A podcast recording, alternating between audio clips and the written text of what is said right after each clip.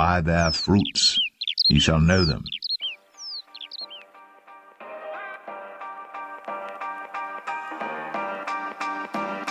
By, by, by, by their fruits. By their fruits. By their fruits. By their fruits.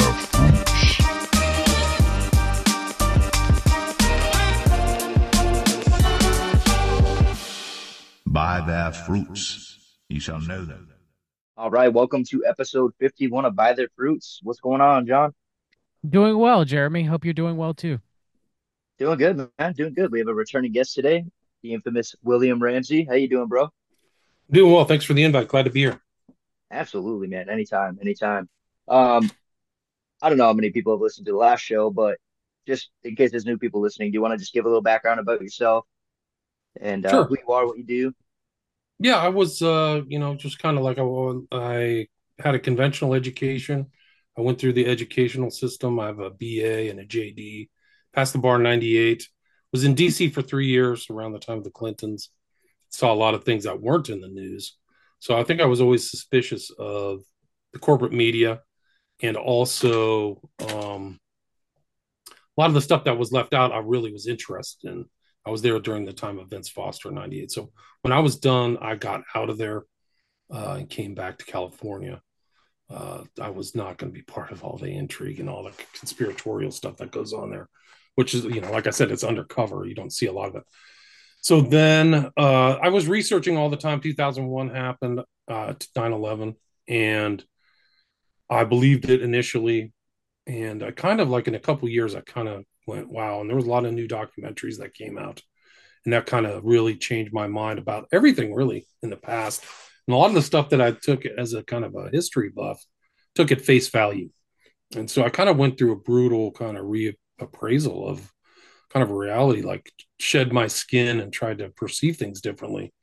And I realized a lot of stuff that I was told and a lot of stuff that historically based upon like political changes were all engineered or fake, or a lot of things going on, J F K, a lot of those assassinations in the sixties, just all kinds of political machinations, the things that were going on behind the scenes were, um, you know, happening. So that kind of like, I was really kind of on a journey of kind of addition, like adding to my education.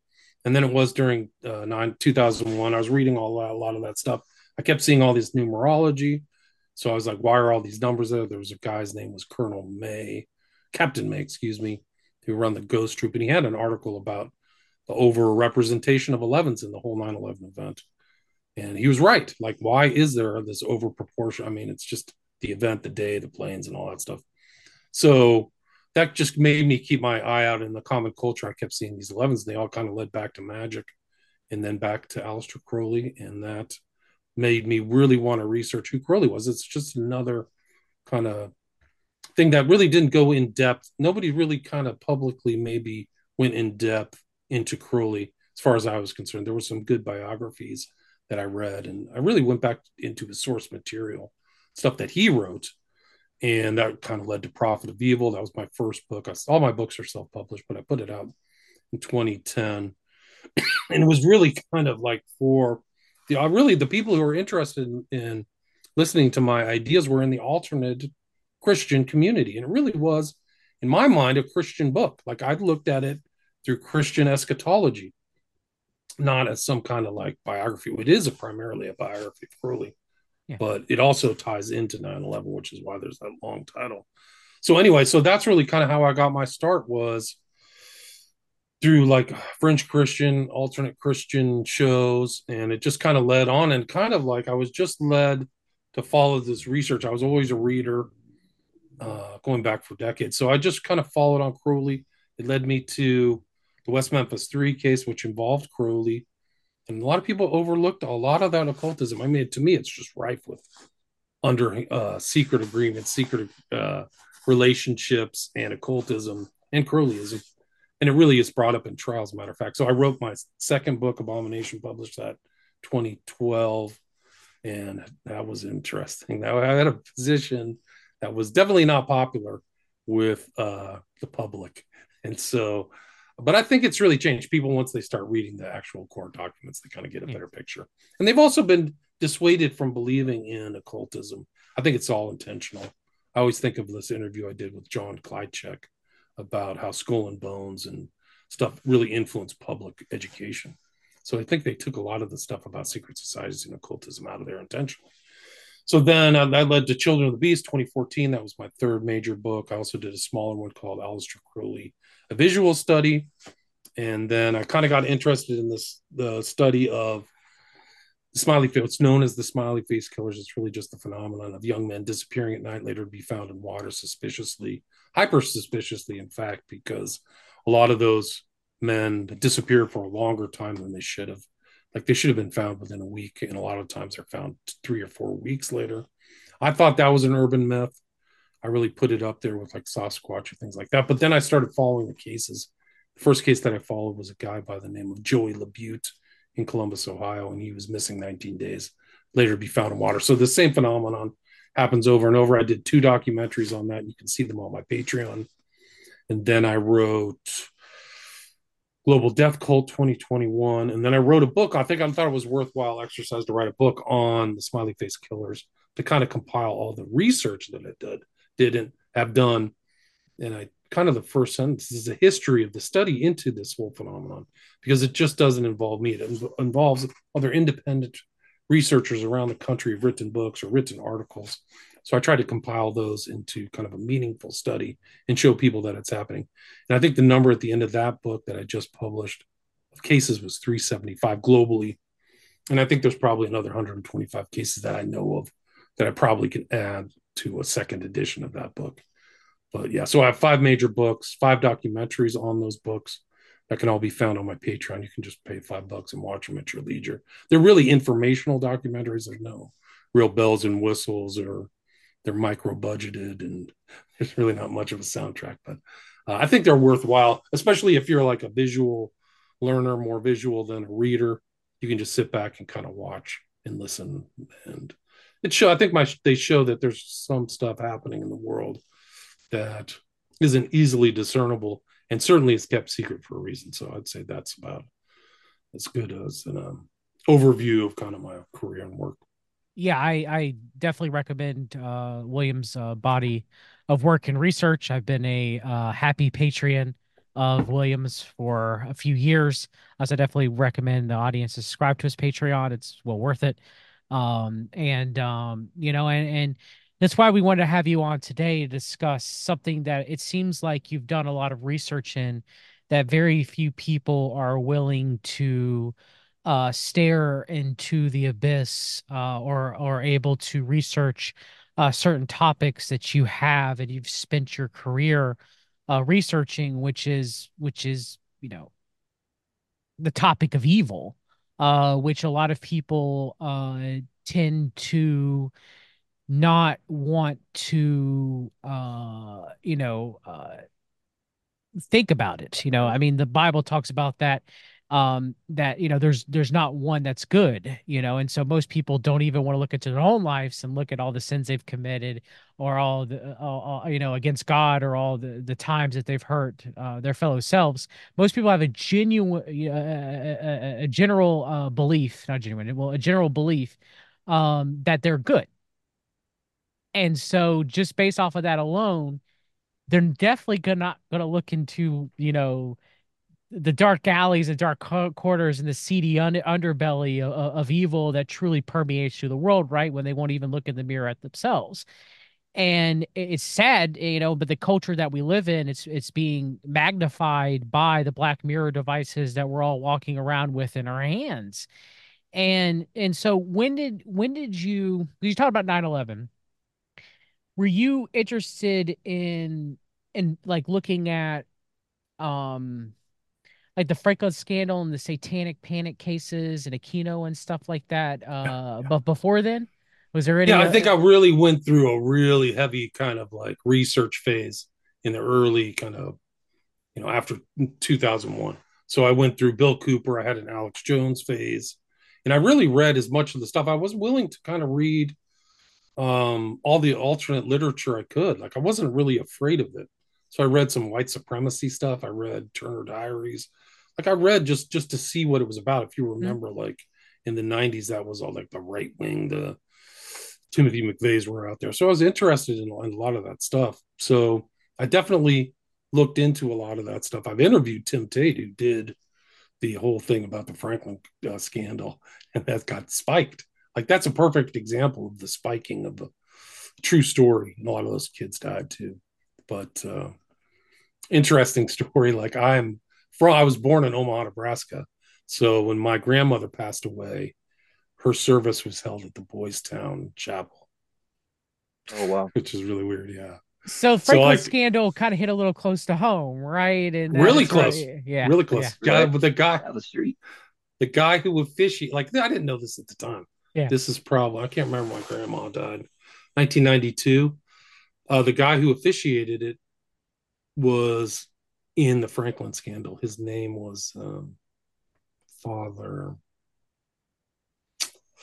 Now, can't remember. Now you're making me jog my memory. Uh-huh. Yeah, no, I, I, I know. I can tell you, I can verify that this is true because he had a brother too, which is, was not ever in the uh, in the book or anything like that. But the guy who run ran Boys Town officiated my grandmother's wedding, and this is before like what I know now. Now I would be horrified to like be around them. But I come from a Catholic family, so um, that was just kind of normal stuff. A lot of the, the priests that were around were really creepy, really, really creepy. And it's strange, too, because um, I moved from Omaha and ended up in Northern California, and the priest there officiated at the Stanford Memorial Chapel where Arliss Perry died in an occult like ritual. That's like. Crazy. Yeah. And that guy officiated my brother's wedding. His name was Father John Duryea. D U R Y E A. And I had an interesting story. So this is just like family stuff, but like I, around town, Father John Duryea would ride around on his bike, and he was he would worked at a bookstore on California Avenue. And I had friends all over my hometown. And he was biking home one day, and one of my like, young friends, teen friends, said Father John Duryea was biking. I don't think he was really a practicing priest anymore. But somebody came out of a car and looked at him and screamed at his face. Hmm. I know what you did. I know what you did. Like screaming and like blood coming out of his eyes and, and turning. And John Duryea just kept his bike and kept his head down and kept biking. Dude. Like that's crazy. And then he ended up killing himself. Wow. So really dark, like Catholic stuff. Like, yeah, and maybe, maybe some of that stuff has bled over into kind of like, uh, my interest in kind of looking into that is because maybe some of that stuff was really around the kind of outside of kind of my existence. Like some of those people around it. Val Peter, Father Val Peter, look him up. Okay. I sat down with Val Peter and his if, brother. If George was here, he would have automatically rattled off his name. You should send I, this to him. I, I know this. I will. Him. I will. Uh, he would, he would have, he'd be like, John, why can't you remember? Like, I have a little bit of brain fog, George. It's okay, but I sat down with Val Peter when my mom's service, I mean, my grandmother's service, excuse me. I sat down with Val Peter and his brother. And at that time, like, my dad was like, hey, you can hang out with these highlights of the Catholic Church in Omaha. Like, that was like a, a thing of honor. Like, can you believe that? I, I'm glad, I'm glad that you didn't. Well, I'm just saying, like back then. Well, I know, I, but I, but I mean, I'm glad in hindsight's twenty twenty, right? You know, right? Voice right? No, I mean, I was not abused as a Catholic. Yeah, I was not an altar boy or any of that stuff. Like, I think that even as a teen, I was like, yeah, something's not, something's up here, guys. So, like, I had, uh, I was very fortunate because I read the Bible at an early age. Like, I read it cover to cover when I was seventeen, and I was like, what's this? What are you guys doing? Like, yeah. This is not in the Bible. You guys look like Christ keeps railing about all these Pharisees and how they love the front of the church and the approval of all these people. And that's exactly what you guys are doing. Like, well, that, leads, yeah. that leads me and uh, William to, uh, I was going to ask you, when did you become a born again Christian? Was some of this dark research after, you know, two thousand one, like, did that I think I went through Christian probably order. a real phase. Like I was not that interested in Christianity. I mean, I was raised a Christian. Uh, but I think it's seventeen, like something snapped, like, whoa, yeah. There's more to this world. It's not some materialist thing. I'm very curious about what I was taught in high school and what I've been taught by a lot of other people after reading the Bible. And I really was a very, uh, you know, I think I went through phase, I'm at fifty-five now, but like I went through phases of like, I was into prophecy. I was very rigid. I was very shrill, I think, at that time when I was younger, and very judgmental. Now I'm kind of like much more easygoing. I still believe in everything, but I think that that, if you want to call me a born again Christian, that happened a lot seven, when I was seventeen. And I kind of kind of gone up in my faith, not in faith, but like more church going and non-church going through certain phases of my life. But I've never lost my faith. I've always believed Jesus was the Messiah. Like, it's never lost. It's never out of my consciousness, you know, but I just well, try not love- to, you know. I was going to say, that's why I love like recommending you and your work, because, you know, a lot of people in this field who research the occult and, um, you know, would be like, I don't know, self-proclaimed, you know, experts or whatever. Um, a lot of them are not Christian. So you're like one of the few that really digs deep into this stuff, and you're a Christian. You can see it from a biblical point of view. And I'm not saying that you write it from, you know, for exactly from that perspective. You're more of like kind of handing out the information, right? But because you're a Christian, I think that makes a big difference, because I'll tell you that when I was young, I was into a lot of this stuff too. You know, I started really young getting into all these, you know, fringe topics and the occult and learning about it. Just, just like you, you know, you realize that the world, there's something wrong. Everything's upside down, basically, right? And it kind of sets you on this path. Well, during that time, I didn't know of any Christians at all that were into the type of things that I was interested in. And I was interested in learning about the occult, not to practice it, but to to learn about it, at least, because I just it, it, it makes you it makes you see that there's definitely something going on here. There's a real aspect to these things, witchcraft, yes. All this type of stuff, right? And right. So if I if I had been able to learn from a Christian point of view, um, or from a Christian in general at that young age, I probably would have been, been a Christian like much much sooner, to be honest with you. But I didn't get saved until I was nineteen. I'm thirty now, but I'm just saying it helps that you are a Christian in this type of field, because a lot of people come to Christ um, while having their eyes open to this type of spiritual darkness. Yeah, I think you're right. I mean, because it kind of plays off each other. Like if somebody, and that happens a lot with people in the kind of darker left-hand path, is sometimes they'll go down and swing way back into, like they go straight to Jesus. Like they are one hundred percent Christians, because they've seen the darker elements. They've gotten scared in a good, you know, and they made it through. Some people don't make it through, but they made it through. So I think that you're right. There is a kind of uh, paradoxical thing about learning about it, because if this is real, then it actually validates Christ's outlook on, on exactly. Earth, where he's at battle with demons and exorcising demons. Like I believe in all of the miracles. Like I'm a total spirit. I believe in there's a world beyond this. Like there's clearly, in my mind, actually the magicians do too. They just reject God and they reject uh, Christ. But yeah, so I mean, it goes all the way back to like Christ and and even like Judas. Like Satan enters into Judas and uh, all those other things. So um, there is something, and I think I think maybe.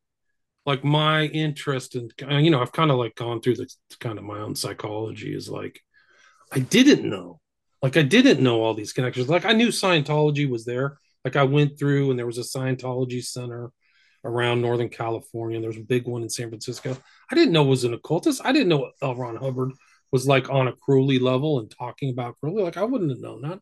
So I think that that's maybe just like a really important aspect of some of the work that I've done is like, I'm just putting it down. Like Children of the Beast has eight hundred footnotes. Like, hey, you guys can read for yourself. This is what's important to me. Maybe it should be important to you, that you know that there's a sinister aspect behind some of these organizations that claim to almost like Lucifer, like make you like God. Like that's what they almost like what uh, uh, a clear person or whatever, a, a, what do they call operating Thetan is in Scientology, is almost like you have command over the elements, supposedly. So I mean, you want to talk about a pretty heavy scam, but uh yeah so I think that that's that's kind of the intent of my work in a lot of ways is to clarify a lot of that.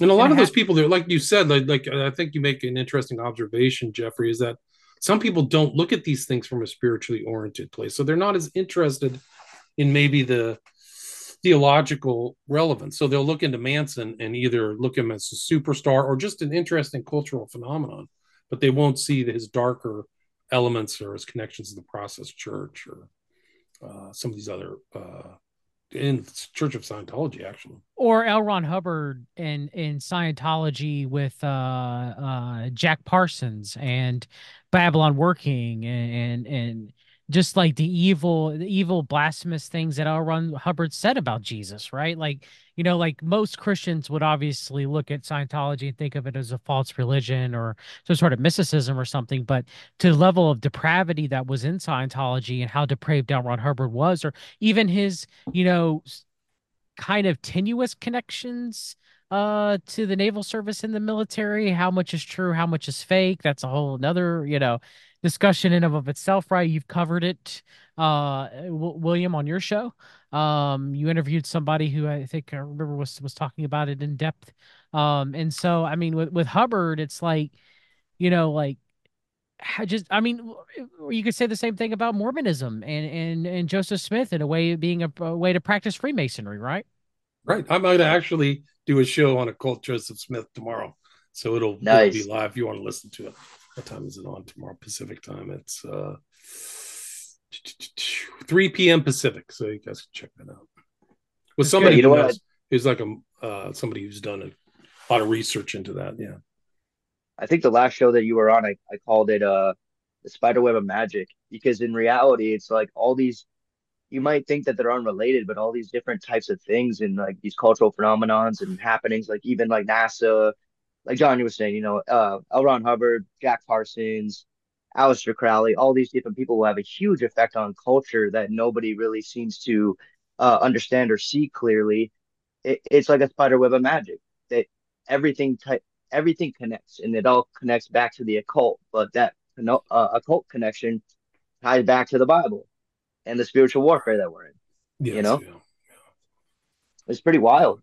I don't know where you want to really start. Um, But I want to talk about the, the the rise of Satanism, and I use that term loosely um, because I, I kind of classify witchcraft and paganism and all that stuff under under Satanism, really, um, from a biblical perspective anyway. But uh, I don't know where you want to start with that, but in, in your eyes and in your research, do you have a point in history where you see the rise of Satanism in uh, like modern culture? Well, you could, I think Crowley is actually a really good point if you want to talk about modern culture. I mean, we can go all the way back into the Old Testament with Moses, you know, contesting against Pharaoh's agents or magical agents. You could say that was a magical battle in a lot of ways, what was going on in uh, ancient Egypt.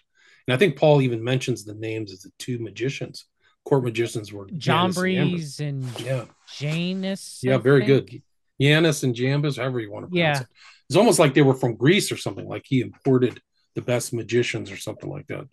But, uh, and it leads through the New Testament, right, through uh, Simon Magus. And I think that a lot of the modern ma- magicians or these people, they're very aware of past histories, cultures, magic, going, they try to trace everything. Like one of the big attempts is try to trace their magic going all the way back to Babylon or Syria or something like that. But uh, I think that Crowley is a good general part, because I think a lot of the modern magicians, almost all of them, have a Crowley moment, whether they accept him or have learned by him or passed through his teachings. So, you know, he was born in eighteen seventy-five, died in nineteen forty-seven. So I think that he's a good, because of his influence and that influence that he's had on so much in culture and other people. The music, the Beatles. Music. Seeped into yeah. it. Yep. The There's a piece of, of him all over the place. Like some are latent, blatant, but it's it's eerie that there's so much there that may not be recognized by the average person on the street. Kinsey, like Kinsey to Hefner, to the modern porn culture. There's a connection there. I mean, it's really crazy, but it really is. It's almost like uh, Kinsey was kind of a do what thou wilt. And you see that too. In his final analysis of all the learns was Sex and the Modern Man, one of the two books he wrote, Sex and the Modern Woman. Their conclusions are Satanism. So yep. the same, all this, the so-called research he did, it's all, it's do what thou wilt. There's no, there's no reason to be things. It's weird, weird. It's a weird carbon copy. Yeah, the pedophile. So, he openly rejected Jesus too. Christ. Too. Yeah, he openly rejected Christ. Yeah, he did. Yeah, no he doubt. Did. I'm not surprised. And connections to um, Kenneth Anger, who just recently passed away. Yeah. I mean, so to answer your question, Crowley, I think is a good. I mean, you could go back to even earlier people, maybe um, the guy who Crowley thought he was the resurrection of, who died in eighteen seventy-five. Levi? Well, yeah, Éliphas Lévi. Yeah. Alfred That's Lewis Constant was his real name. But yeah. Wow. Yeah, I heard that, that Crowley kind of, um, and I think it was, uh, who was it? Uh, it was either H. Lee, uh, it was either Blavatsky or Alice Bailey, but um, them, one of them, along with Aleister Crowley, kind of copyrighted a lot of the work from him, didn't he? I think to a certain extent. I know that Crowley edited one of, of Éliphas Lévi's books, and I forgot which one off the top of my he- head, but I know that he edited one of them. So uh, I don't know if, if that's cop, cop. I mean, it's not. It's obviously out of copyright now. I think copyright is seventy-two years. So um, at least for the first publication. But yeah, I mean, he was influenced. He said that he was Éliphas Lévi in a past life. So I mean, I think there are. Lévi died eighteen seventy-five, and nine months later or something like that. Crowley was born in eighteen seventy-five. Wow. Wow, that's crazy. Yeah, well, he he did pull a lot of his, his magical workings and his ideology from him. I'm not saying that, obviously, he's not, you know, um, him in his past life or whatever, but he definitely was influenced by him enough and, and he, to, to, to live out like he was the carbon copy of that guy is, is kind of weird. It's kind of weird. He carried on his work, and then Alice Bailey or or Blavatsky, one of those two, also carried on a lot of his work too. It's he's somebody that's not really talked about as much. You know, we all hear about Aleister Crowley, but the Levi guy, he was he was something else. He was on another level as well. Right, and I think Pike's Morals and Dogma like almost lifted a lot of things from Lévi. So I know that some of those concepts like Lévi you can read in Children of the Beast, where he talks about the Sphinx is a representation of magic, to know, to will, to dare, and to remain quiet. And that's why you see the Sphinx iconography all through Masonry. Like the Masonic National Temple in D C has two huge Sphinxes. And so that's what it means to them. So it's like a match. So if somebody says they're Masonry, like for me, if they're high up in Masonry, they're Luciferians, man. There's no question about it. And, and they're kind of magicians, but they lie about everything. Like I was arguing with somebody online the other day. He's like, oh, yeah, that's not a Masonic rip. I'm a thirty-second Mason. I know it's not. It's like, where they where they talk know. about the the Jones, yeah, the Jones uh, Tucker. Uh, no, that Tucker the, the way they were touching each other's wrists and the and and the full the full grab, like come on, like no. thirty-second degree Mason is the last person I would expect to hear the truth from. So that for me, once you say you're in Masonry, I'm like. And they called no. each other brother afterwards as well, yeah. too, which, I mean, that seals the deal. I mean, I get it. Some people will say they'll look for signs and symbols everywhere, but that one was extremely blatant. I mean, he shook, shook up and went in and shook up to his wrist. And then they both called each other brother at the end of the interview. I mean, it doesn't get more blatant than that. Imagine that the scam those two have pulled on so many people, how many, how many people they blinded. It's incredible. Like, I don't trust Jones or Tucker at all. No. There's a lot of people in the alternate media that, well, I don't know if you can call it alternate anymore. I guess it's the new media, because it's almost like you're seeing all these people jump in because they realize the corporate media literally shot itself. Well, Bill Cooper called out Alex Jones, right? Yeah. In two thousand and two thousand one before uh, he was assassinated. So, I mean... Alex Jones has been called out I don't know how many times. He's a New Ager. People swear he's a Christian, but if you listen to his eschat- his eschatology and his cosmology and his theology, uh, he, for any length, for any five or ten minutes, you uh, he could tell that he's. I mean, he's literally talking about God is some sort of space egg and we mate with it to get some sort of co- conscious great awakening. I mean, that's his cosmology, and he's borrowing from Scientology, and I've got him directly quoting Scientology. I mean, he named his one of his first websites Prison Planet, which is both a Gnostic and Scientolo- term of Scientology as well, too. Um, and, you know, you talked about uh, Simon Magus. Well, the, you know, church history is, is he was the first Gnostic. Yep. So, I mean, he was a magician. So, I mean, that it all it all ties, like, how anybody can trust Alex Jones at this point. I, I mean, if you listen to him and you like, because he he he plays a character, fine, I get it. By his own admission, right? Yes, in, in court, in court, uh, I get it. But to think that he's any arbiter of truth, or let alone that he's a Christian, I don't get it. You know, and then like um, Tucker. You he's know, you and I did a show a on Tucker. Yeah, Tucker practices the Kabbalah. Oh yeah, I for, I didn't even mention this when you talked about the woodworking picture when he has his his um uh, hand to his dome with it with it right. you know pointing up doing the thinker thinker pose. He what's prominently uh, positioned as you can see is wearing the Kabbalah bracelet. Yep. Right. Right. It's in your face, but yet people no, deny it. People don't. We even have Christians who believe the Bible's God's word, but refuse to, to believe that magic or any type of supernatural, uh, you know, from a biblical worldview even exists. It's crazy. It's crazy. I mean, it's really incredible how they've gotten all the Christians into a box of control, right? I mean, it's something else. Like the ma- the marvel, you marvel at how it's all puppeteered into that great pyramid. And these guys are like being puppeteered probably, and they're puppeteering their own audiences. Yeah. I mean, you have hyper spiritualism on one side, right? With kind of like your Pentecostal holiness.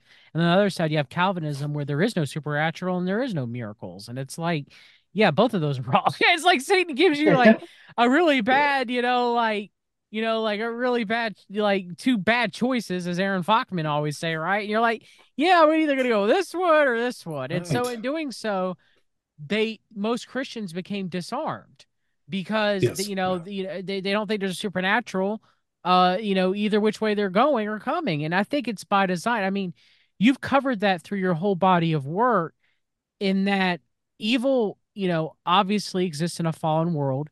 You have the evil fallen heart of man. You have, you know, Satan and his demons as well, too, uh, possessing and, and demonizing people. And, you know, and and and the the world as a collective, even Christians, sadly, don't want to see it occurring. And, you know, and, right. and I, I, I just don't get it. I, and then that's an incredible aspect of our time, John, is the lack of discernment and the lack of interest. Like some people think I'm like obsessed with this or this is my stamp. Me too. You know? Me too. Like you are now. I'm doing it because you aren't. Like why exactly. I, I have to do it. Like I'm called to do it because that's your job. I'm not a pastor.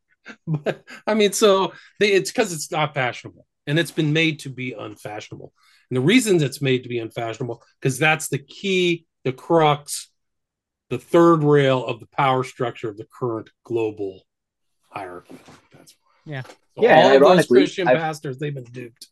They've been duped. Uh, ironically, it. It, it it seems like uh like we were talking about, you know, Tucker and, and Alex Jones and, you know, many, many other people that we could just go off on, right? They they they teach us in the West, um, you know, spirituality in a sense is dead. Like and I and by that I mean um the supernatural, right? You know, it's it's still a fringe topic. But if you look at the at the statistics as of, I don't know, two thousand, I think it was two thousand twenty or two thousand twenty-one, um, witchcraft is the fastest growing religion in the United States. And I, I get that it can't really be called a religion because it's not united. You know what I mean? Like witchcraft is a diverse, uh, it's kind of like a, um, a mix. It's like an umbrella in, term. Yeah, it's an umbrella term. Yeah, because because. I mean, you got covens that all believe the same thing. You could see Christianity as an umbrella term too, right? You could say it. Oh, yeah, absolutely. And you can see that uh, it, people are chasing some sort of ex- – they, they want experience, man. I think that that's why people heavily lean towards witchcraft is because they're looking for that that experience. They know there's something more to life than than this. You know what I mean? And and the modern day church just is not doing its job correctly. We're not teaching the super, like the Bible is so supernatural. And as John was saying, like a lot of, a lot of teachers either don't believe it and don't teach it at all, the supernatural aspect of the Bible or the gifts or anything like that. And then you have a, on the other extreme, they're clearly using the power of Satan to convulse on the floor, like bark like dogs, you know what I mean? So both of those are leading people away. And I think that people who are genuinely trying to find um, something more to life than this, they lean towards witchcraft because it's kind of more personal. They can kind of do what they want. And again, mix, mix and grab or whatever, you know what I mean? You can insert different type of ideologies within witchcraft itself. And they're, they're leaning towards that for an experience. And I think that there's a hole in their heart that's really, they really want God. I don't think they, you know, consciously they want God, but they know, I don't know how, help me out, John. Like they know they, God they, they know exists. More. They know God exists because every, every person does, because uh, we're made in God's image. Um, but they don't, they, they don't like,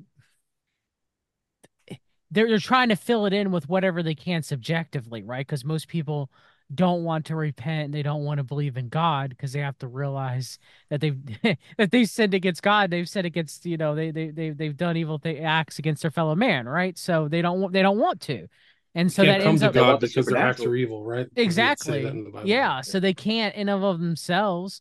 So they're like, it, it's sad. It's sad because if we are living in the end times because of the evil, because the restrainer of the evil is removed from the earth. Okay. Now, some people say it's government. Some people say it's um, the Holy Spirit. Some people say it's Michael the Archangel.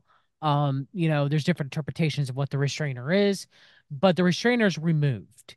So God removes the restrainer and evil abounds to the point where people's hearts run cold because of how evil the world is. It, if we ain't in it now, we're very close to it. I agree. And people don't want to, they, they, they, it, it just does not compute. They don't want that to happen. You have Christians who believe as dominionists that they can keep it from happening, that they can give the world to Jesus when he, you know, at the, at the battle of Armageddon between Satan and, and, and Jesus, like, here you go. Here's the world, God, we conquered it. Here you go. Uh, where, where the scripture does not say that at all. But that's what they think. They think that they don't, the world isn't going to get, become so bad and dark that God's wrath's poured upon the earth because of the wickedness and Jesus' second coming. I mean, you see it in the New Agers. One last thing, and I want to pass it back to you, William. You see it. We don't have to go through Armageddon. Bar Marks Hubbard, we don't have to go through Armageddon. They they say it constantly. They and then, and in the inverse, you have people like Roger Stone and Michael Flint and even the theosophist Ronald Wilson Reagan, who says literally we can stop the a thousand years of darkness. So to them, the thousand years of Christ reigning, the millennial kingdom, is a thousand years of darkness because they keep saying it and they keep saying a thousand years.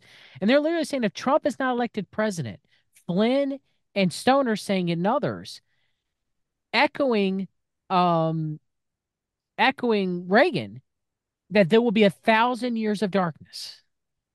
Wow. It's the new, it's the new aeon. It's the, there's some kind of aeonic change. It sounds like Hitler, right? Thousand year Reich.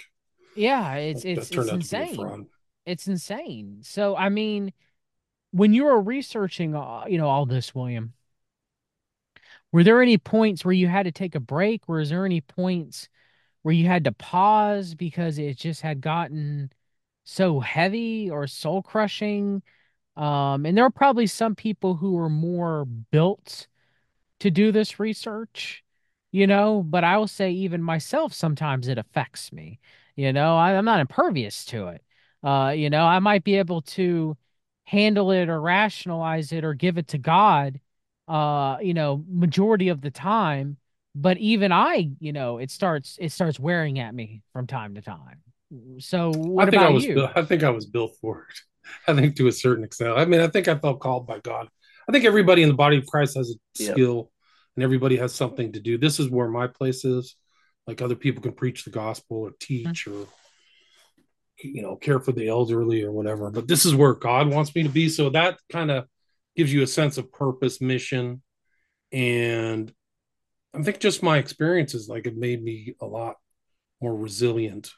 Yeah. Um, and I think that you kind of do, I think as a writer, maybe for me, like write nonfiction, like maybe creative writers or fictional writers are different, but like there's a big ramp up of, of research, and then a book gets done, and then you kind of come off the other side and the tank is in, like the internal tank. And then it kind of refills again and another book comes out. And I think that that's a cyclical that happens for me. Some people are different, yeah. But for me, that kind of feels that, that feels like after each book, like, I don't want to do too much writing right now. Like I just and I would, I would consider you biblically, I would consider you a teacher, um, you know, just in your writing, just in your worldview as a Christian, just if you espousing your faith. Um, you know, I mean, I, you don't do it as much as, as a preacher does, obviously, but I have seen in your collective body of work, and it is quite strong. Um, you know, I, I would, I would make that argument. Uh, after I would you say know, the subtext you. is the subtext of all my work is Christian. Yes, that's very the much purpose so. Is exposing evil. Have nothing to do with the unfirst fruitful works of dark darkness, but rather expose them. Would be a perfect scripture for all my work. Amen. Oh, so do you that's think like in the modern... it doesn't bother me as much as it fascinates me, you know what I mean? It's fascinating. It really is fascinating. It almost makes, like, when you dive into this deep research, to me, it makes the Word of God even more alive. Like, it makes Christ yeah. even more a light when you dive into this darkness. That's how I've always seen it since I was born again, really. But not I everybody d- can, though. Yeah, no, it's not true. For everybody. I know that for a fact. Some people can't I really mean, handle it. We're in a... W- remarkable time in history. Like, this is of human history. There's never been so much travel. There's never been so much communication. So it's a really a novel time to be alive, like just to see these events happen where you can actually see them. You don't hear them through a newspaper or something like that. So I think that it's important to also kind of, I feel like a urgency to kind of put the record down. And I think that's kind of like the beauty of a book too, is that it sets something in a time, space, and a frame where somebody else can see what you were thinking or researching at that time for their own edification. Yeah, yeah. There's uh, like there are bad books out there, but books do good and bad ones do provide an ongoing edification, whether you like them or not, because you're still learning something. Like, I don't believe in this guy's take. Like, I've read a lot of books like that.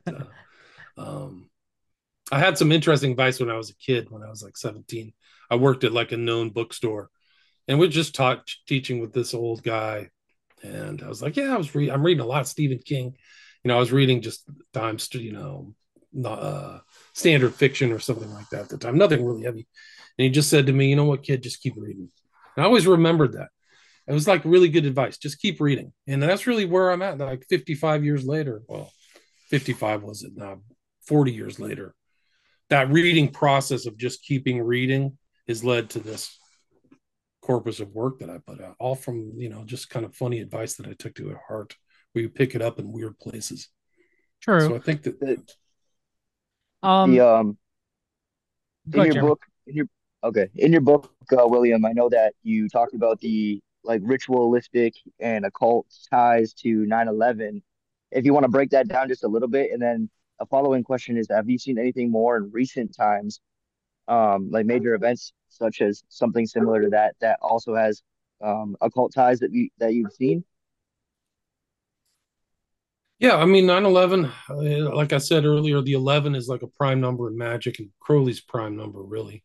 And I kind of lay it out in my book.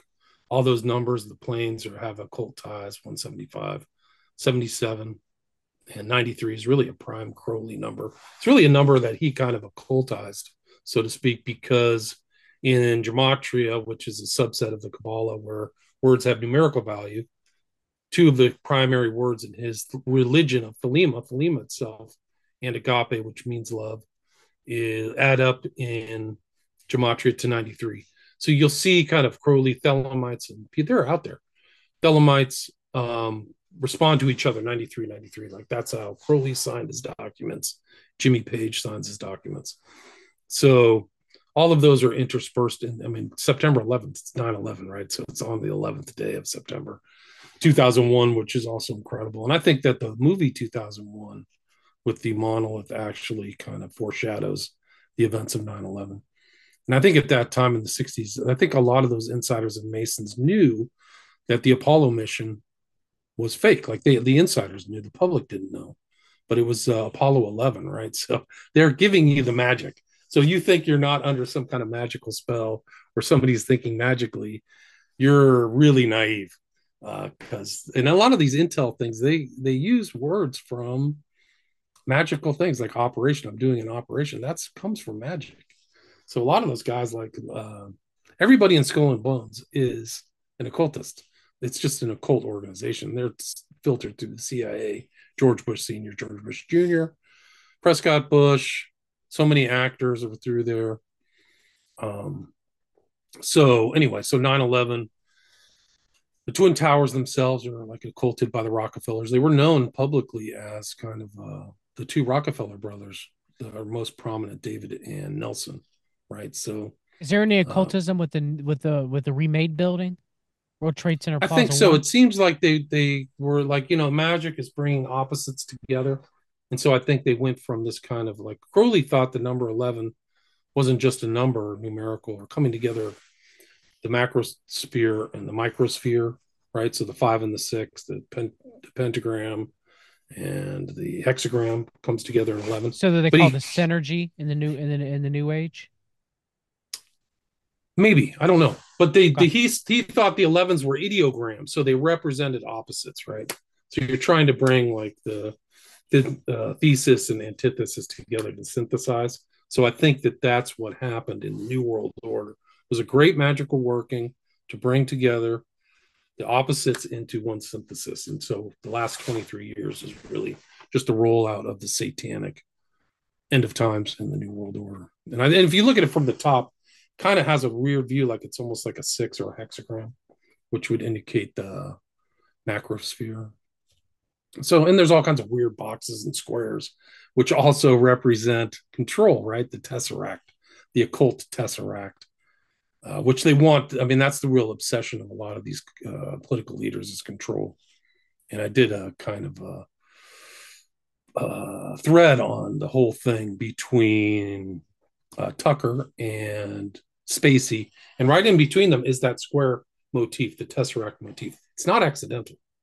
And and there, there's weird things where they place these Christmas. It's almost like Eyes Wide Shut. They put Christmas, two Christmas trees behind him.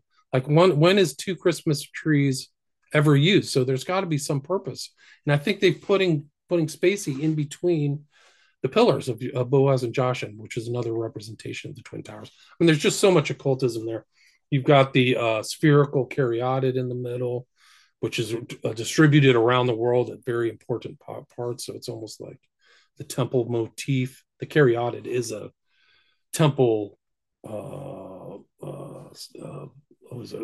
Uh, It's a, it's a temple statuary, right? So the caryatid holds up the temple. So that's what they're suggesting to you with the spherical caryatid is that the the World Trade Center is a temple. And you also see the the three, I didn't notice this before, but since my research into the Order of Nine Angles, you see the trident going up the side into the sky.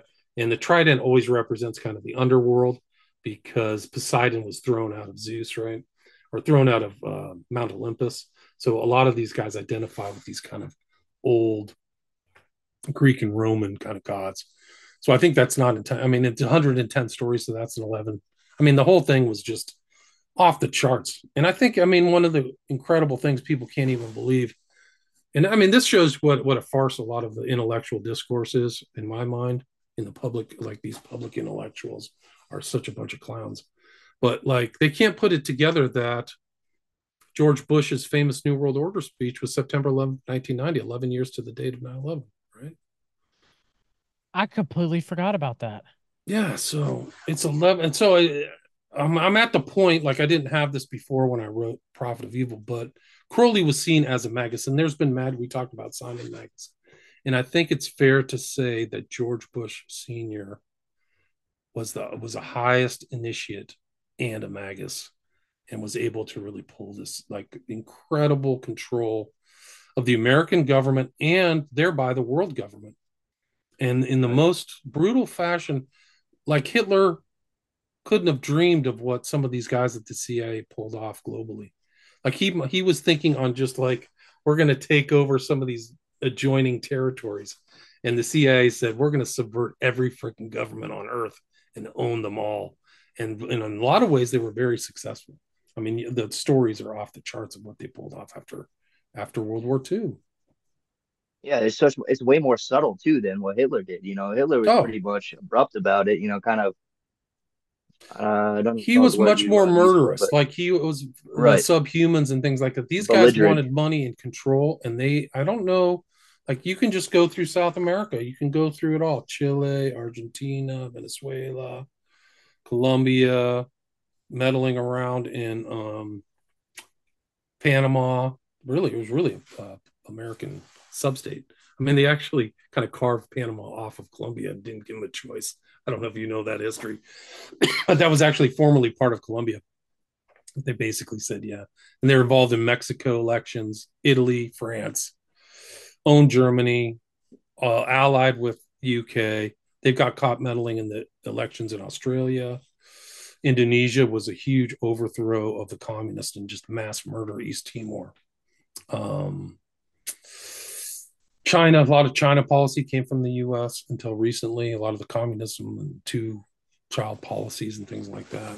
Uh, yeah, in the Middle East, they just owned. The C I A was involved in almost everything post-war. Yeah. Um, involvement of the creation of Israel. Uh, we re- basically ran, uh, installed the Shah of Iran. Hussein used to be our boy. He went rogue and paid for it at the end in really the worst way possible. Um, so, I mean, Africa, a lot of those countries are still to this day colonized. They're just colonized in a much more sophisticated manner where the local na- uh, locals don't get the benefits of some of their national resources, if not all.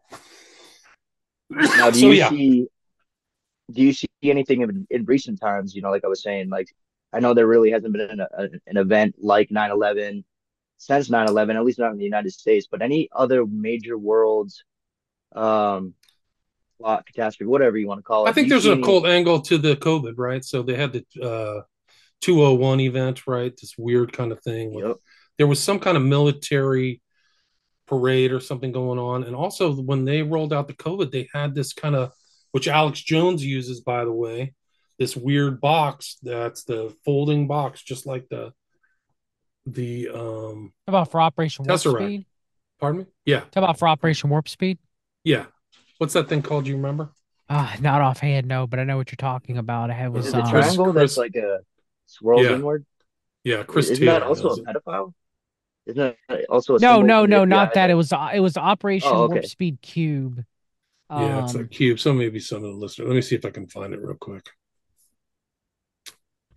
Yeah, that's interesting because I was talking to, while you're looking for that, I was talking to John, I don't know, a week ago or so about Event two oh one and uh, what they were practicing there. You know, they were pretty much doing the simulation of exactly what happened uh, three months later when COVID actually hit and that all went down. They they practiced all of that during Event two oh one three months prior.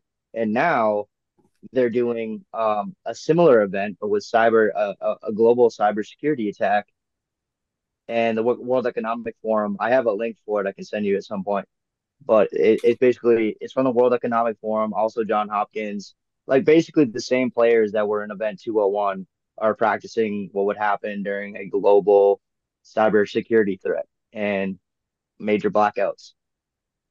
And so uh, when they do that, I was thinking to myself, like, well, when they start practicing that and that goes down, you got to wait, you know. You got this timeline, maybe three months after that, it'll really hit. Who knows, you know, but all right, that's something so to look I, for. So I looked it up. It's something called the Antahkarana. Antahkarana, and, right. And it's a Hindu uh, kind of like um, symbol. Um, right. Can you yeah, enable screen sharing? Yes. The all right, you should be able to know. But it has like some kind of occult thing to it, too. There it is.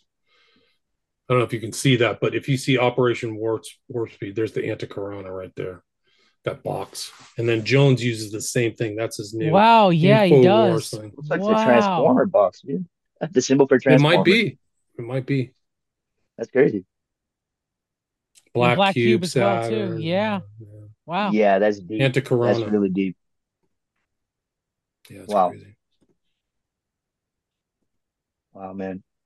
That Saturn connection, you know there's something there. I think it's real. I was just listening to um, Recluse. He was talking to someone I can't remember, but he was saying like Saturnalian stuff was all in, in why Eyes Wide Shut, but people overlook it. Like I've overlooked it. But I mean, some of this kind of Saturnalian religion's probably out there at the top. Oh, Alice Bailey wrote about it. Oh, there you go. She wrote a, she wrote in one of her books, about to bring it up. It's the science of the Antahkarana. She wrote a chapter, the science of the Antahkarana. So, what does it say?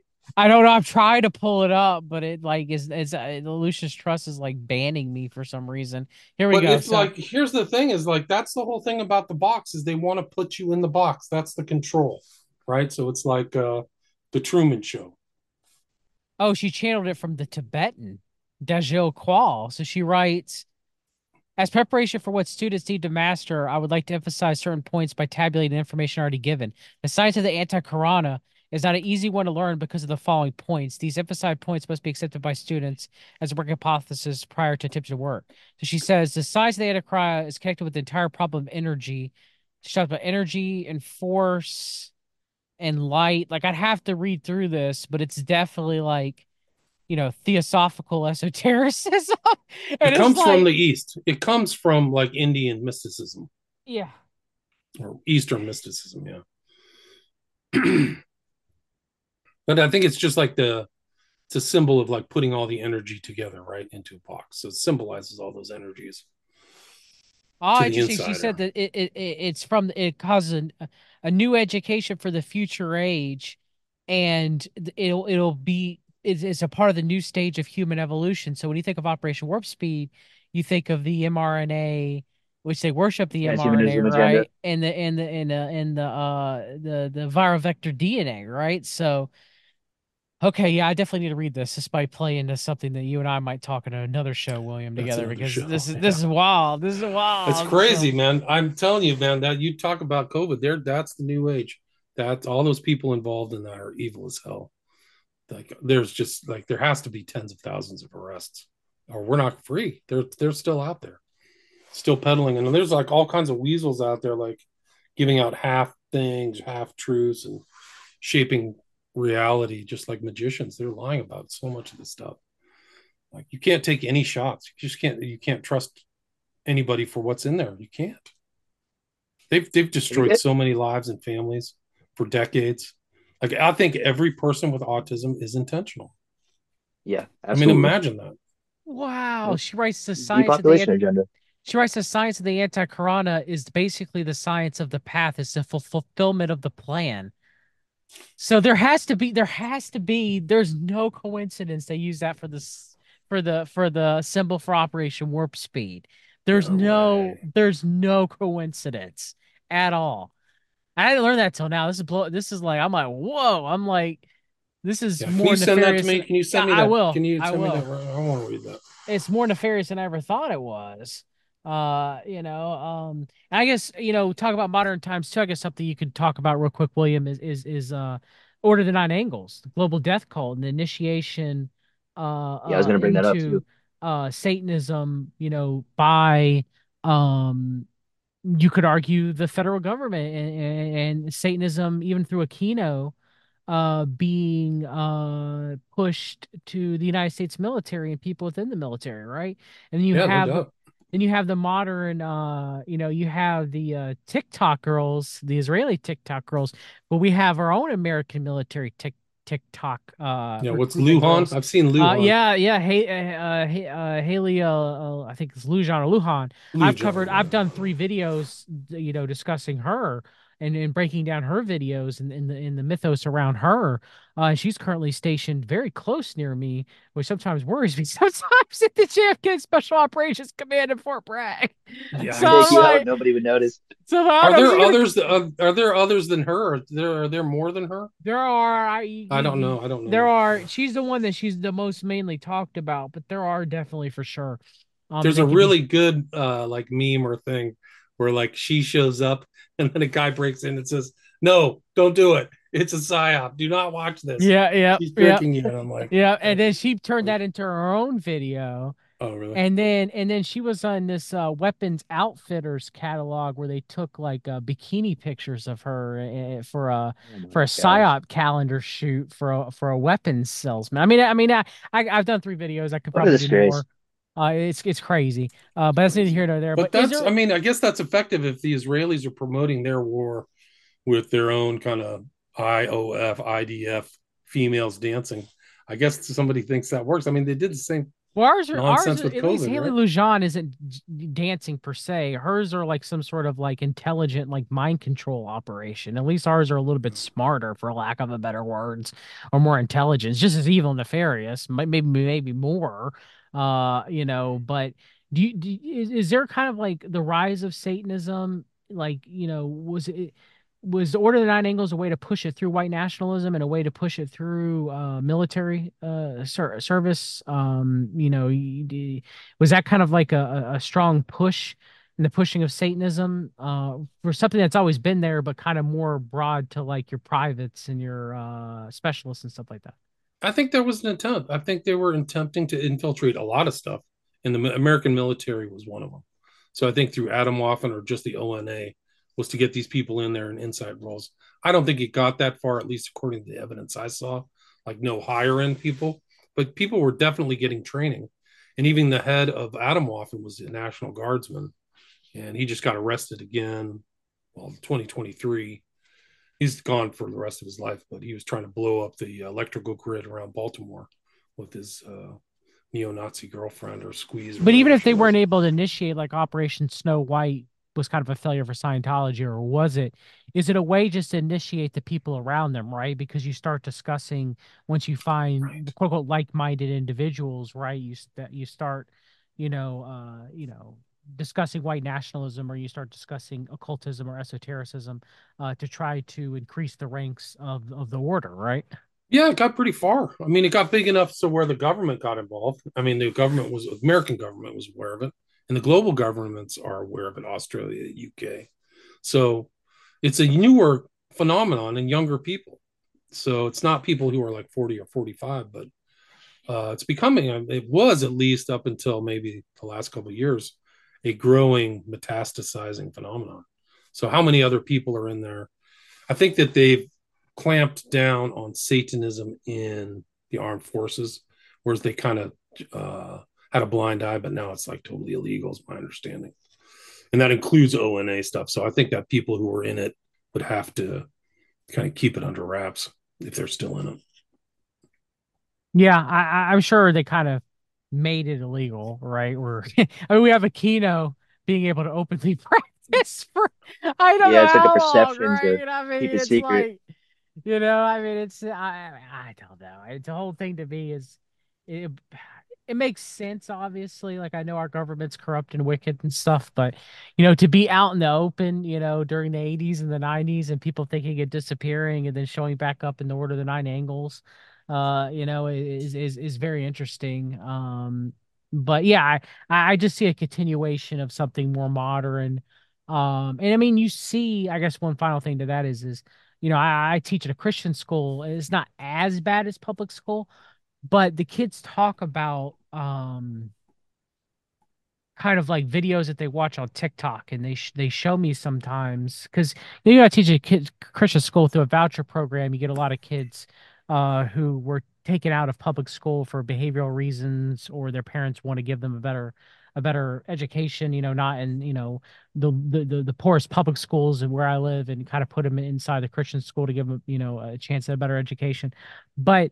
Um, There seems to be a lot of esotericism and occultism, uh, and uh, even from a Nazi point with kind of like the pushing of like the Black Sun iconography uh, on TikTok. Well, it seems to be weaponized. Uh, have you come across any of seen any of that stuff being discussed on, on X or anything like that, or anybody? Talking no, about not to my so? knowledge. I haven't followed that. Um, I'm not surprised. I should be on TikTok just as kind of to be on there as a phenomenon, but I don't spend any time on that. But it seems yeah. like there's a lot of interesting stuff on TikTok these days. But yeah, I no, haven't seen is, it. I haven't. it's perfect that you brought that up, because I, I wrote down some statistics that I thought were really pretty, pretty freaking crazy, man. So, like, during two thousand twenty-one, during the, like, the B L M riots and all that stuff, right?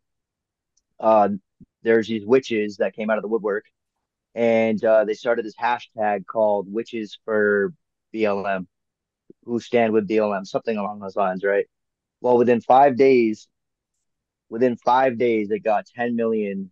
Um, it, I don't know if you would say viewers. I don't know how TikTok really works, but it was followed by ten million people. Okay. And then um, there was uh, it, this thing, this, this phenomenon that started happening called Witch Talk. And this happened directly after um, the whole hashtag, uh, Witches for B- uh, B L M, you know, started trending.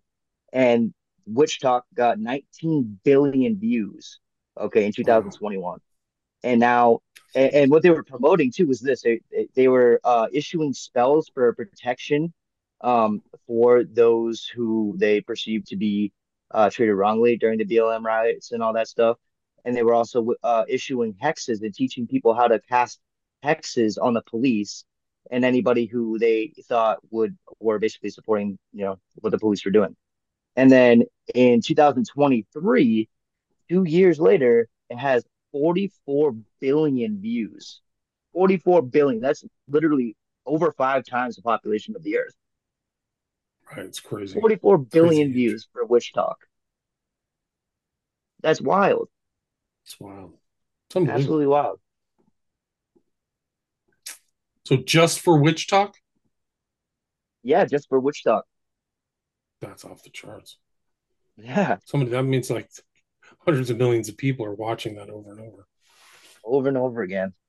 Even five times more than the population of the earth. That's crazy.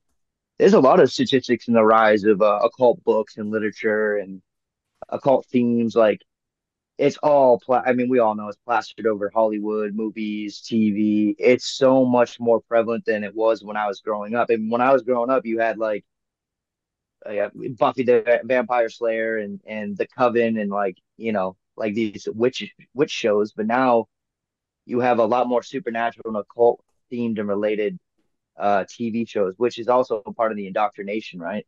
Like, I think Harry Potter was actually a natural phenomenon, or uh, almost a supernatural phenomenon that, that really got people interested in the occult and the supernatural and witchcraft and stuff like that, because they made it yeah seem no fun. that's that's that is culture creation at its finest.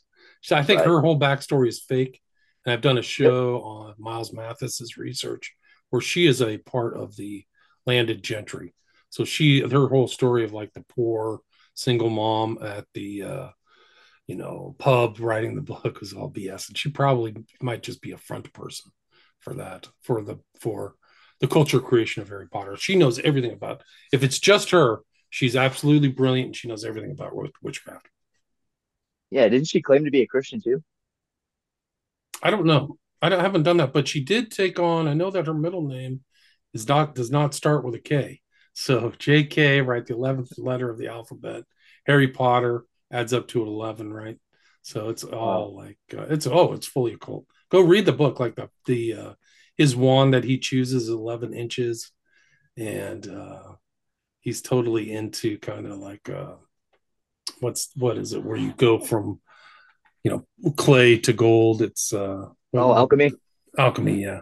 He's on an alchemical journey, which is why it's Potter, right? So he's t- turning the clay into gold. It's all alchemy. And there's actually a reference to a hardcore alchemist in Harry Potter. I think the first one.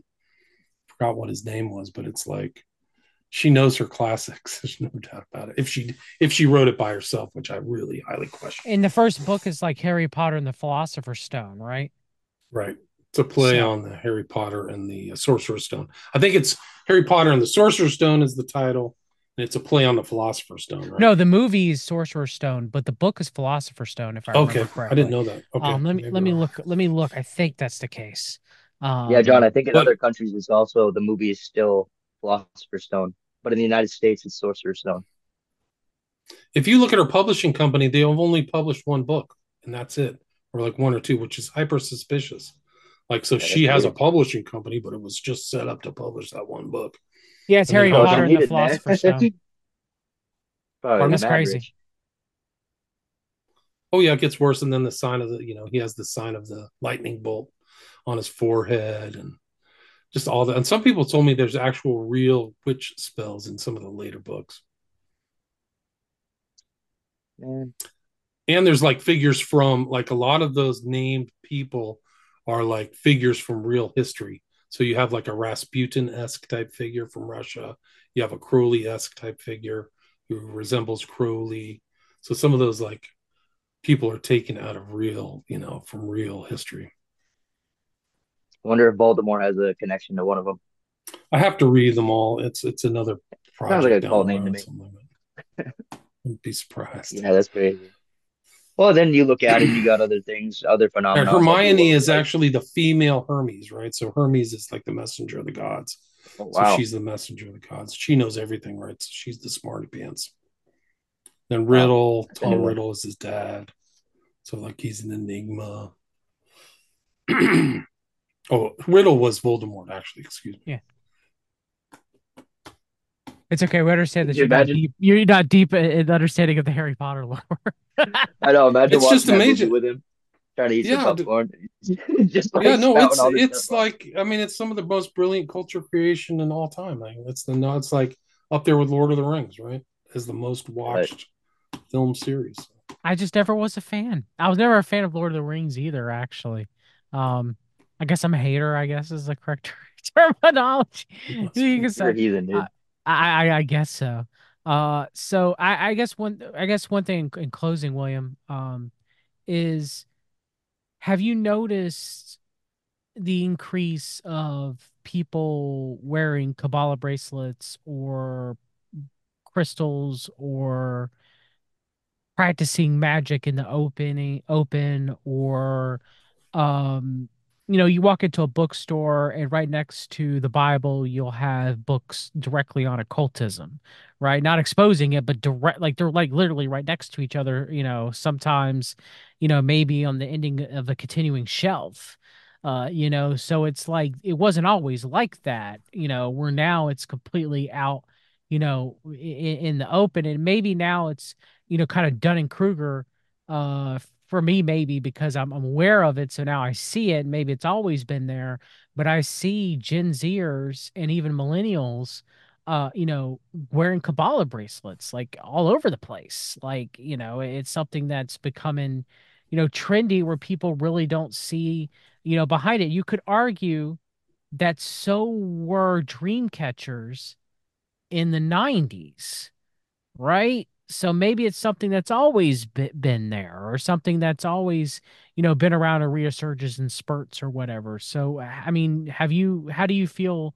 you know, uh, about that? Does it seem to be occultism is practiced more heavily now or out in the open now more, or has it always just come in like waves, uh, you know, as far as it being practiced openly and then kind of reducing and then again and everything? I think the common culture is occulted now, so I think that that seems to be the most prevalent thing. Very little Christian culture, biblical culture. So I think, uh, I think like I've heard the number one religion among teen kids in L A is witchcraft. So I think that that's really kind of the what we're moving into is the Harry Potter culture, where uh, the uh, lines between fiction and nonfiction get blurred, if not. Just, you know, overcome, much like the Spacey Tucker interview, right? So, as a, so uh, as Al, as Bailey, Alice Bailey would say, the initiation into the masses for the externalization of the hierarchy, and that towards the end, you know, where she says twenty twenty-five, that you know the the you know the last few years, the initiation of the world will be like light speed, you know, as far as how quickly that they're initiated into these practices. So do you think, you know, that's what's happening with kind of like everything being exposed and people returning to magic and stuff like that, and everything is is kind of seems like, like it. It seems like something's happening I've never seen before. So I don't know how it's going to play out, but uh, I don't know. You know, I I, I kind of am a kind of a lonely researcher. I'm, I don't go out and figure out what these kids. I mean, I kind of see stuff through what my children do, but I don't see a lot. I think more that they're just kind of a, the kids who are maybe, uh, you know, be teens and early adults I think they've been fed so much psyop after psyop after psyop. They're in a wrecked state of anxiety, and uh, they don't have positive views of the future. Like, they really believe in climate change, which is a total farce and a joke, and a huge psyop, huge global psyop to bring in a new world order. Aliens, but and alien movies, aliens. Some of them are like resigned. They're never going to own a house. You know, like that was something that was a given in my dad's generation. House home ownership was just a part of life. That was American life. Like, my dad bought his first house, I think he was like twenty-four. Like, it's hard to believe.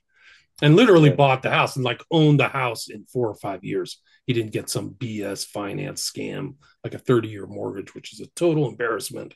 And it's an embarrassment to this whole country and to the government. That's just one huge, monstrous fraud, Biden-esque fraud, like comes from Delaware, like credit cards. Biden family is just an abomination, total sick monster. So anyway, the kids, that's what I see. I don't know if I see, maybe that witchcraft is the kind of look for certainty in an uncertain world where all your political leaders are demons from hell. Like, I don't like any of these people. So and I don't maybe, really even like Trump. And maybe the the pushing that, you know, the, through the Great Reset and how bleak the world is and how, and, you know, Christianity is not being, you know, preached, you know, I mean, Christian apologetics as far as defending the faith Uh, was gutted of intellectualism for the past one hundred years. So instead of going to a pastor who's well knowledge, who can answer, and he can't answer every question, obviously. Some of them you're just going to have to to to give up to to, to faith. But, um, you know, not being able to, to answer just the basic questions, uh, you know, to the youth, um, you know, they're like, fine, I guess I'm going to go get mine, uh, you know. And so they, they try to will whatever they, because they see it through. I mean, you literally have, like, we'll take rap music, for example. Um, uh, Lil Nas X, uh, Tekashi six nine, uh, you know, like literally, you know, Satanism and uh, degenerate morals uh, being pushed to anybody who, uh, you know, likes those artists. So they end up, you know, Lil Nas X is blaspheming Jesus and people are being initiated into it. And so they're like, well, they get rich and famous and they have everything they want. So, you know, they're practicing magic. So why don't I do it? Right. Times are tough. I might as well sell my soul. That's sadly, how they yeah. look at it. Yeah. It's going to be rough, man. People are going to have to make some heavy decisions. I got to wrap this up, guys. Okay. All right. Uh, William, good, real, real quick, tell everybody where they can find you again. And we would thank you definitely for coming on. Yeah, thank you. Thanks for having me. My website is William Ramsey Investigates. You can see all my stuff. My Patreon has a lot of ad-free content, so you can listen to my shows ad-free there and watch all five of my documentaries for five bucks a month. And then my podcast is in the top zero point five podcast in the world, like top fifteen thousand. And you can listen to that anywhere, iTunes, Google, Podcast Addict, wherever your podcast delivery system is. Thank you for coming on. Is that the best way to get a hold of you? That, yeah, you can find me on Twitter. I seem to be on Twitter. I seem to be uncensored on Twitter, so people can find me there. You can send me an email, William Ramsey Investigates at proton mail dot com. God bless you and yours, William. Anything else God to say in closing, you. Jeremy? Nope, that's it. Thanks for coming on as always. We'll have you on again right. soon, hopefully. Yeah, all right. Anytime. Send me send me the audio. Will you will you email we'll do. It to me? We'll right, do. Cool. Thanks, guys. Bye, everybody. Cheers.